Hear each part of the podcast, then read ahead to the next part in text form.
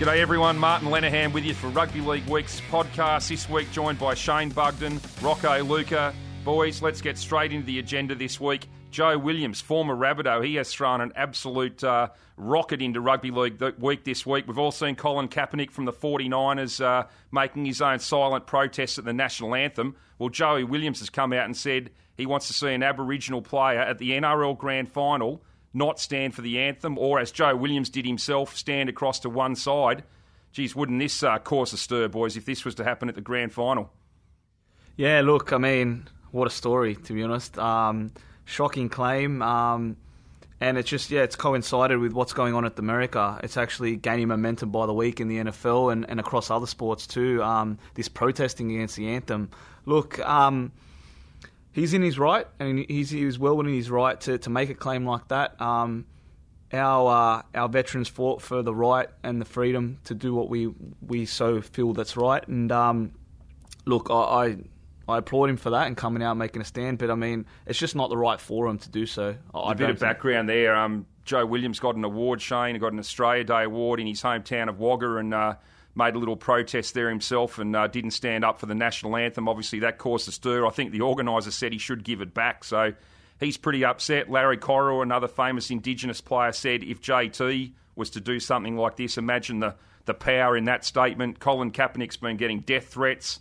It's a pretty big, uh, it's a big claim, big story. Yeah, it's it's it's very forthright, and you know, to be honest what I hope doesn't happen is that, the, that someone from the NRL sort of prefaces anything that happens on grand final day by saying that you can't do this. I mean, I think the players should have the scope to be able to demonstrate what they believe in by doing something like that if they so wish, even, you know, regardless of whether people think that's the correct forum for it or not. Um, I mean, one of the things Joe Williams said is um, he says the players today need to take a, take a stance. They're only footballers for a short time, but they're blackfellas until the day that they die. So he obviously, you know, takes this right to heart. He, he did get asked to give that award back after he decided not to stand for the anthem, but as he put it, he, he views it as not so much uh, disrespecting the, the, the anthem of, of Australia, but more showing respect for his own people. Um, and I know this has get a lot of people's backs up if it did happen.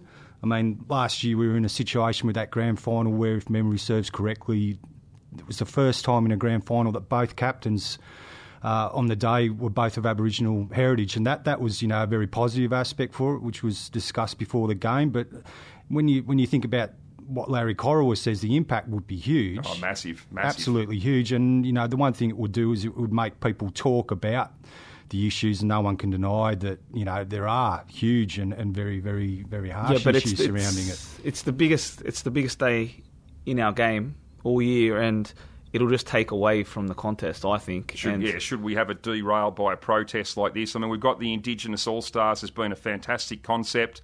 Look, as you said, Joey Williams got every right to his opinion. Sensational story, classic story there from Joe Williams, but. Uh, look, it really could overshadow the grand final if Jonathan Thurston, for example, was to do something like that. Yeah, absolutely. And and we, I mean, we wouldn't want to see that. I mean, imagine we get a game like last year, an absolute thriller, arguably the best grand final of all time.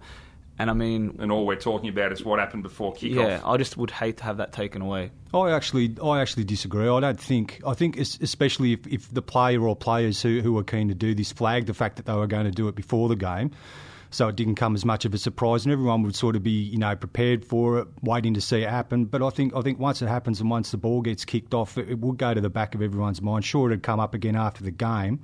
I don't necessarily think it'd take that, that much polish away from it, and I think it would draw a lot of attention to an issue that needs to have a lot of attention it, drawn to it. But if it happened, if if they announced it before kickoff, I mean, it'll don't you think it'll dominate the lead up to the week, which is also which is always a special week leading. I, I think I think it'd make it a different lead up to, to any lead up you've ever had before. But I, I, think the fact would still remain that yeah, while it would be a large facet of it, I don't think it would completely dominate it. I think you know the fact that we've been building towards this all season, even though that would be it would be up there as the most controversial thing that's ever been done in the lead up to a grand final, but I don't necessarily think it, would completely overshadow it. No. Yeah, even more controversial than the big Optus TV uh, falling out of the sky, boys. I think. Uh, what about Colin Kaepernick? He's not just protesting because Jarryd Hayne left the 49ers, is he, Rocco? no, no. Um, might be part of it, but no. Um, but he's copping a fair bit of heat, isn't he? And he, is he the only bloke doing this? No, like I said, I mean, it's he's um, he's he's getting more and more followers um, from a variety of codes in America that's following him, um, taking a stand, raising the fist. Um, he's protesting against social injustice in America, different different to what Joe Williams is talking about here. Um, but he's definitely gaining momentum over there, and it's definitely causing a massive stir. And like you said before, he's, de- getting death threats. Um, he's also pledged $100,000 per month for the next 10 months to charities that that that help social injustice and uh, prevent yeah, social uh, injustice. We won't see an NRL player forking out that sort of money. Unfortunately, they don't quite have that cash, boys. All this talk about the uh, NFL's got me thinking about the uh, the grand final now. Every year in rugby league, we talk about it a bit. Should it be taken to another venue? Is it time Queensland got to host the grand final? We're taking Origin to Perth. Now, last year for me, we had an all Queensland grand final at uh, in Sydney, and it was the best atmosphere. It was easily as good as the Dogs and Souths the year before, two Sydney teams. So, do we need to move this thing around, make it like Super Bowl in America, or are we just happy to leave it exactly where it is in Sydney every year? I don't think you could you could do anything remotely like what they do in America, just because of you know the the concentration of. Uh, of the population in different parts of Australia and the sort of stadiums you'd have, you'd have access to. I think you'd be doing yourself out of you know big crowds, and if you wanted to take advantage of uh, you know the cathedral or there's the uh, the MCG, that that would be awful. I think if you're going to take it anywhere, there's only one place to take it, and that's Suncorp. Suncorp. And I'm not necessarily against having that happen. More as you know, more than anything else, as, as a bit of a mark of respect to um, to you know how how strong the game has always been in that part of the world. Yeah, look, Queensland, to, to, all intents and purposes, a lot of people would say is the capital of rugby rugby league now. I mean, the capital in Australia, they've won all those Origin series in a row. The Broncos and the Cowboys have been up there again. But, you know, you could end up with this year maybe Cowboys and Storm playing at ANZ Stadium in Sydney. Is that going to be a, a lesser atmosphere? Is that a game that would go off if it was played in Brisbane or, or Melbourne, God forbid, a, a grand final in Melbourne? Well, I mean, no, it wouldn't. I mean, anywhere you put the grand final, I'm of opinion that it'll have the atmosphere, it'll have the buzz, um, and it'll make for a great contest. So you're up for Super Bowl? Take it around no, the country? well, I, I don't think we're equipped to, to do what America does with the Super Bowl. I mean, you, we don't have the rectangular stadiums to accommodate. Um, anyway, I think every, anywhere in Australia you take the NRL Grand Final, it'll be a sellout, and it's best played on a rectangular stadium. And bar Suncorp outside New South Wales, we don't have another rectangular stadium that I, that I think that can co- accommodate that and do it justice. We we just don't. Yeah, I mean, it, same with Mount Smart. If you were to take it, decide to take it over to New Zealand for whatever reason, which is you know another thing that's been mooted with Origin from time to time. You know, I don't, I don't think that venue is, is capable of doing it justice either. I think, We'd just yeah, be dropping the crowds too much. We're putting eighty thousand. Yes. There was eighty thousand people at Cowboys Broncos, and as I said, the best atmosphere. Yes, we got a great game, but the crowd was there. The people will come from interstate. It's an event. We put it in a 25, 30,000 seat stadium just for the sake of showcasing the game around the country. Surely that's just wrong. Yeah, absolutely. And I think we saw it in the A League um, two seasons ago where they had to play. They played the game at um, at AAMI Park, and yeah, it looked great. But I mean, what's the capacity there? Thirty thousand. It just did it. It was just an injustice there. So I'm for the concept. I think if we had the the stadiums to accommodate, it would be great. I mean, we could plan trips around this all year round. We could plan the weekend around it. And I think it would be a great concept, but we just don't have the facilities to accommodate. Can I just say, boys, if we're going to stay at ANZ, could they not run out of beer like they did at the uh, college football? You know, got to be able to cater for 80,000. Ran out of food, ran out of beer. Come on, let's get it right. If we're going to pack everybody into ANZ every year for the grand final, I'm, I'm all for staying in Sydney with it, but seriously, guys, ANZ Stadium, let's get it right. Yeah, that becomes a, almost a crowd safety issue if you run out of beer at the grand final and you end up with a whole bunch of angry people. We're talking about, you know, controversial things happening at the big game and, uh, while I'm not going to compare it to what Joe Williams is talking about, that would be, uh, yeah, one that would go down in the history books in a very, very bad way. caused a big stink at the uh, college gridiron, I can tell you about that. So, boys, let's move on if we can. Jamal Idris now, a massive story about. Uh, Big Jamal, he spent a year finding himself. He went overseas. He was a, a bit of a lost soul. He really didn't want to be involved in footy anymore. I guess we hear a lot about depression and the, you know, the pressure on these guys in this environment. He took off. He's come back look, he put on a fair bit of weight, you'd imagine, while he was away. Is he going to be a good investment for a club next year? He says he's keen. We've heard about the Bulldogs, we've heard about South, we've heard about West Tigers. Rocco, where do you think he's going to go, and is he going to be a good investment for a club? Well, um, I've spoken to the mole this morning, and he's still of the opinion that the dogs are right in the race, uh, right right at the front of the race for this. So um, for the for Idris, and look, if he goes there, if he goes to the Tigers, I mean, he's he's a talent, no doubt. But if we remember when he left the game, he had his injury problems. He, I don't think he's put together a full season when he was playing and he was concentrated. Now he's had a year out of the game, doing. Uh, who knows if he's kept in shape? He's saying he's training the house down now, but I mean, I don't think we can really trust him. Um, is he worth a punt, a one-year deal? Yeah, I think so, but.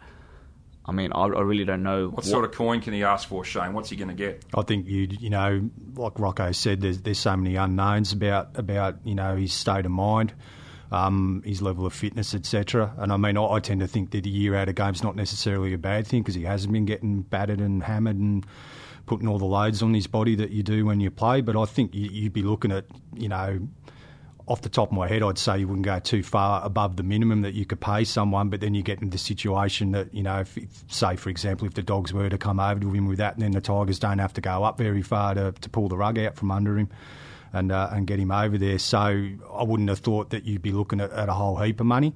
Um, and that just goes down purely to the uncertainty. However, if he did play a year and he did fire, then you know you, are looking at a guy who, who's capable of playing rep footy and should be played accordingly. Yeah, for me, mate, even at seventy percent, I reckon he's worth a punt. He, he's a sensational player if he's got his head right. Talking about another bloke who uh, went overseas now, Todd Carney went to play over in. Uh, in Super League, of course, to get his head right. We all know about his dramas. It just was a long line of uh, problems when he played in Australia. Although he did win a Dally M when he was uh, when he was playing well. Now Rocco, the uh, the Red V, the Dragons, they're losing Benji Marshall, an ageing playmaker. Todd Carney's 30. Now they look like they're very keen to pick him up. Is that uh, is that too much of a risk for them? Yeah, look, we broke this story on the website yesterday. Um, he will be arriving in Sydney this week, and, and reports are that he will be meeting with the Dragons, who are keen. Look, he's 30. He managed 25 games in two seasons uh, in the Super League. So he's barely played at all. He hasn't. He he's hasn't. Fresh as. But the games he has played, he has done really well over there, and um, there's no doubting his talent. I'm for this. I think the Dragons need something. The Dragons fans need a, a signing, a name to come over. Um, and I definitely think he's worth a punt. He's a creative spark. I think he'll complement Widdop well um, on his day. Um, the injuries are the biggest worry for me. Not not as so much off-field behaviour, but it's it's more the injuries. He needs to go uh, undergo a, a, a, comprehensive medical, and if they think he's right, I think this is a good move for Saints. Yeah, I agree. I mean, I think he's such a different player to Benji that you know the, the increase in age doesn't hurt him as much as it does Benji. He's more of an organiser. He's got a far better kicking game. He's got good width and, and, and good selection with his passing, and he'll let Widdop play like like a true five eight rather than having a side that looks like they have two blokes trying to do the same job. So. You know, always you know an element of risk attached, sure, but you know, hopefully older and wiser. And I agree with Rocco, hundred percent worth having a crack at. Now, boys, talk to me about a bloke who, uh, no question about this guy's form, Jason Taumalolo. Look, he got a perfect 10 in Rugby League Week ratings, the only rating system that rates every single player in the team out of 10. I'll put my hand up. I was the bloke that gave him a 10. I thought he was absolutely unbelievable in that game. It went 90 minutes. He made the charge that set up the play for JT to win the game. What do you reckon, boys? Uh, the 10 out of 10. I can see Rocco, he doesn't look happy with that call. Look, um, no doubt he was sensational. Uh, best player on the park for the 80 minutes. Then JT took over in extra time. But um, I just hold a 10 in such high esteem. Um, I'd cast my mind back to Joey in Origin. Look, I don't.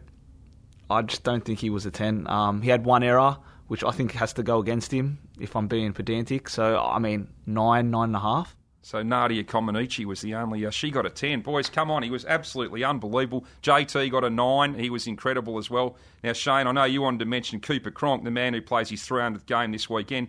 He got a ten off our esteemed uh, judge Joel Gould up there in Brisbane when he uh, when he tore the Broncos apart. What about uh, what about that one? I actually I actually agree with the one that you gave out, and I disagree with the one that Joel gave out because I think that one thing has to be taken into account is the the strength of the opposition he's playing against and the. Uh, the stature of the game, and you know the Broncos. You know, even though I said I wouldn't put five cents on them in last week's podcast, shows you how much I know. Yeah, they, they, they came up massive, and you know that's a do or die game Um, and you know, regardless of the fact that he did make the error, whereas Cooper Cronk was playing against a Brisbane side that lost blokes early and they had a glaring weakness on one of their flanks, and he exploited it. Yeah, exploited it, it- magnificently. put it on a dime he, all night, which he can he do. wasn't up against the um, he wasn't up against the same level of competition. So earlier this year, when Dylan Napa single handedly took apart the Souths pack and battered everyone on the field whose last name ended with uh, last name was Burgess.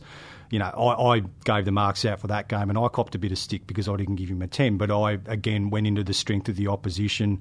That game was mainly based around his defence, and while Taumalolo obviously is is you know exceptional with the ball in his hand, he also pulled off 28 tackles in that game. So, yeah, I, I, I agree with you. I thought you know the the one true ten that I've seen this year was the one that got handed out last week. Okay, so we can argue about the 10, Rocco. So he wants to have another go. I at I me. just, I just, I just think a, playmaker has to do more to get a ten, and it's a, a ten for a playmaker is more valuable than say an edge runner like Tom Taumalolo who can hit the line and, and make a few tackles. Um, yeah, he was sensational, but I just, I don't know, I place more value in a ten from a playmaker. And backs have had a lot more tens over the years. Been about 25 of these handed out ever this started in 1971. So very few forwards. Terry Randall, Paul Gallen, Bruce Walker have got them. A lot more backs have got them. So, Rocco, you're not going to argue with me. I'm going to say right now Jason Taumalolo is the best forward in the world. If he's not, who the hell is? No, I, I'm not going to argue with it, with you on that. I mean, I think it'll be too hard because given what he's done this year, I mean, he's only 23 as well. Incredible. It is. I mean, I think I think the uh, the only guy who's getting close to him this year would be uh, Jesse Bromwich, and even he hasn't hasn't quite done what, what Jason's been able to do this year. He's one of a kind. So he's won the not done yet. He's won the Players Champion Award for the RLPA. He's won our Rugby League Week Player of the Year award. Sensational. Only the third Cowboy to do that after uh, JT and Matty Bowen tied for it in 2007.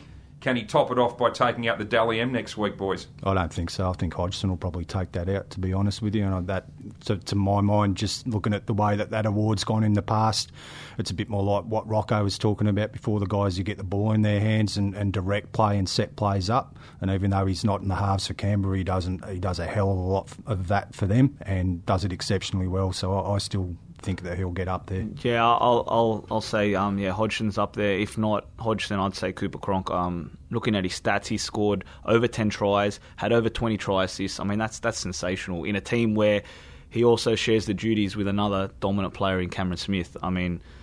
I can't speak enough about Cooper, who'll be playing 300 games this week. Um, so congrats to him. So I'll be happy to see either of those boys win it. I'll stick my neck out, boys, and go with uh, my man Jason Taumalolo to take home the Dally M. And while we're at it, I might uh, jump on him to win the, the Clive Churchill as well. So, talking about Jason Taumalolo and his mate JT, three JTs in the Cowboys team, let's quickly get on to those uh, the weekend games. The preliminary finals, always a sensational weekend, so much on the line. Kick it off with uh, Taumalolo's Cowboys team coming down to Sydney. Are they going to be just too knackered after what, what they went through last weekend at home? 90 minutes to get past the Broncos? Or can Jonathan Thurston uh, come off the canvas, out of the hospital bed again, as he did last week, and get them home? Yeah, I, I, this is such a tough one to tip. I mean, I think both things are, you know, very, very even, you know, in terms of what, what could happen there. But just if, if it gets down to the wire, and every chance that it will, I'll, I'll tip the side with JT, and it basically, you know, him him being that the difference between the two, and the fatigue and everything will definitely count. But I think if there's one team with a guy who, who can bring them up and help them overcome that, then it's North Queensland. Yeah, look, I've, I've got question marks on North Queensland. I mean, I don't remember seeing a more bruising game than that. That was Origin like, and the fact that it went 90 minutes at that intensity, and they, they travelled to Melbourne the week before, had to travel to Townsville, now back to Sydney. I mean, they're only human, right? So the Sharks are well rested. They get Gallen back, but I mean, they're notorious for choking. What at about their stage. record, boys, Yeah. in preliminary finals? I've got it right here in front of us. 2008, they lost 28 0 to Melbourne. They lost one in 02 to the Warriors, 01 to Newcastle, 99 to the Dragons, 96 to Manly, 98 to Balmain. Please tell me that doesn't uh, play in their minds a little bit. I know the players will say there's a lot of young guys, none of that means anything. But your history of your club, Shane, surely, as you would know as a great Rabbitohs man, they waited 43 years to break, break their drought. Surely it plays on your mind. I don't know. I mean, uh, I know as a supporter it obviously does, but when you've got a record like that, I mean, that that's that you start to wonder whether you whether your home ground's built on an old Indian burial ground or something like that, and you, you're just cursed. It's um, it's God, I don't know. I keep on flashing back to some of the some of the losses South had when they were trying to get into those finals, and you do start to feel like you're North kind of Sydney doomed. as well. I mean, North know, Sydney, there is some yeah, curses yeah, there. very very famously. But um, I don't know. All these things always come to an end, you know, sooner or later, and I don't I don't see that as a reason why they can't get up. What about curses? If you want to talk about curses, the, the Cowboys, before they got through last year, had all those famous. They had the seven tackle game against Cronulla. They had the hand of God with Kieran Foran and one of the worst decisions ever. They came back from about 30 0 down against the Roosters the next year, and JT looked like he'd won in the game, was called for a knock on. It was a knock on. But they must have started to believe that they had a bit of a curse on them as well. Yeah, absolutely. And I mean, to touch on another curse, no team's gone back to back in over 20 years. So I mean, I don't know where that sits on their minds. They they said all year they see that as motivation, and Yeah, the Broncos in 92, 93. So if the Cowboys can get there, it would be astonishing. For me, you, you touched on it perfectly, Shane. I'll take JT over CT in the halves in the other team. Chad Townsend had a shocker in Canberra. Mate, there's going to be huge pressure on him. And James Maloney. Yes, James Maloney's tough, but I'm sorry. For me, Jonathan Thurston, Michael Morgan, playing off the back of that pack, if they can stay close and the game's on the line, as Thurston showed last week, I think everyone agreed that 90 minutes was a sensational concept as opposed to Golden Point. It was brilliant, but geez, it must have absolutely taken so much out of the Cowboys, and that's the, the question mark on them.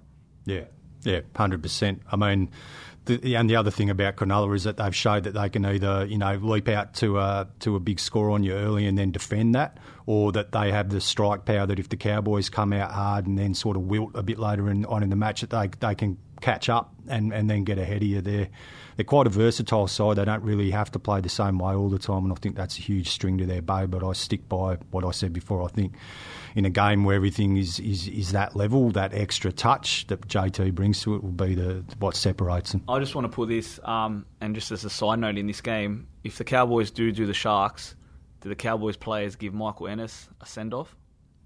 Uh, Michael Leonard, yeah, he'll get a send off, all right, but it won't be a uh, nice tunnel form for him like Sam Perrott got. This is the interesting thing about Cronulla. You know, the NRL advertising at the moment is a lot around, oh, Sydney people, they're the only Sydney team, get behind them. They want you to support your own team all year. It's all very tribal. Get on board your own side. And then, oh, there's no Sydney teams. I'll go for Cronulla. Please, we're not going to go for a team. Michael Ennis, Andrew Fifita, they've spent weeks and months annoying the hell out of people. Michael Ennis, yes, he'll get a send off, but it might not be the nicest one that uh, that some of the other players have gotten. Yeah, and I mean, you know, people at Cronulla are kidding themselves if they think the whole of Sydney's going to swing behind them if they do make the grand final. I mean, if there was one team that fit that bill in the eight this year, it would have been Penrith. I think everyone would have swung behind because of the style of football they play.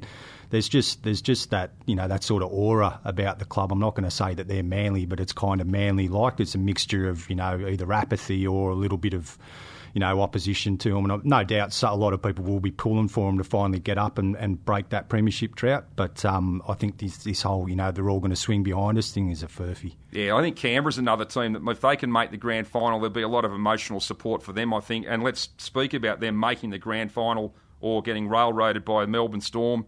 Saturday night, what's going to happen down there at AAMI Stadium? Canberra did beat these guys in round 23. They threw the ball around from the kickoff. They scored after 48 seconds, completely threw Melbourne off kilter. Same thing as Brisbane did to him in round 25. Is that kind of thing going to work in a prelim final? Can they just come out and start throwing the ball around willy nilly? No, they can't. Um, not against this Melbourne side, and not on this stage. Um, if we cast our minds back to last year, Melbourne dropped the prelim final, and convincingly, mind you.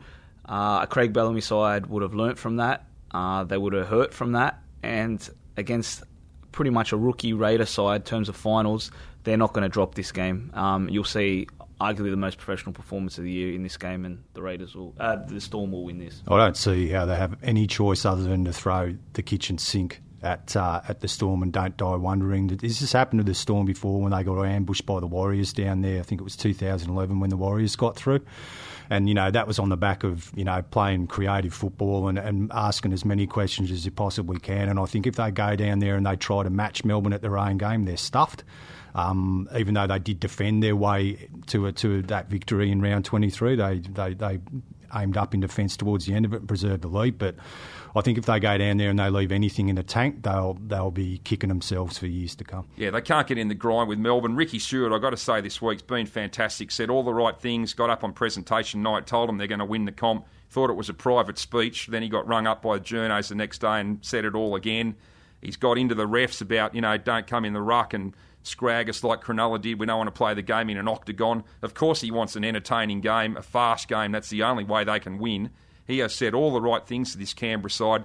Shane, you're absolutely right. They've got to go down and play their game. If they get in a grind with Melbourne, it's all over. They will get wrestled. They'll get their heads ripped off. You know, there'll just be grapple tackles left, right, and centre. Melbourne will control the ruck. They've got to play a game, Canberra, that suits them. Joey Leilua might go for a couple of less offloads, though. He threw the ball around like a, a madman last week, but that is how they play, and that is how you unsettle Melbourne. Yeah, I completely agree. And thanks for the, the grapple tackle mentions there. I think if Craig Bellamy ever listens to this podcast, we won't be getting a single interview out of Storm next year. Well, you know, look, as everybody also says, they just do it better than everyone else. They're not breaking the rules, they're just doing it better. So, look, we'll see on Saturday night whether that is the case again. So, boys, very quickly, from those two prelim finals, Rocco, who plays in the grand final? Cowboys, Storm. Yeah, Cowboys, Storm, and uh, I think the Cowboys to win the comp. All right, I'm going to have to say exactly the same, boys. Cowboys Storm in the Super Bowl. Ah, sorry, the uh, NRL Grand Final. Still at ANZ Stadium. The beer won't run out. The pies won't run out on the 2nd of October. It'll be a cracking game, whichever one of these teams is in there. That's it, boys, for the uh, Rugby League Week podcast for this week. And don't forget, guys, you can subscribe to us now on iTunes and your favourite podcasting app.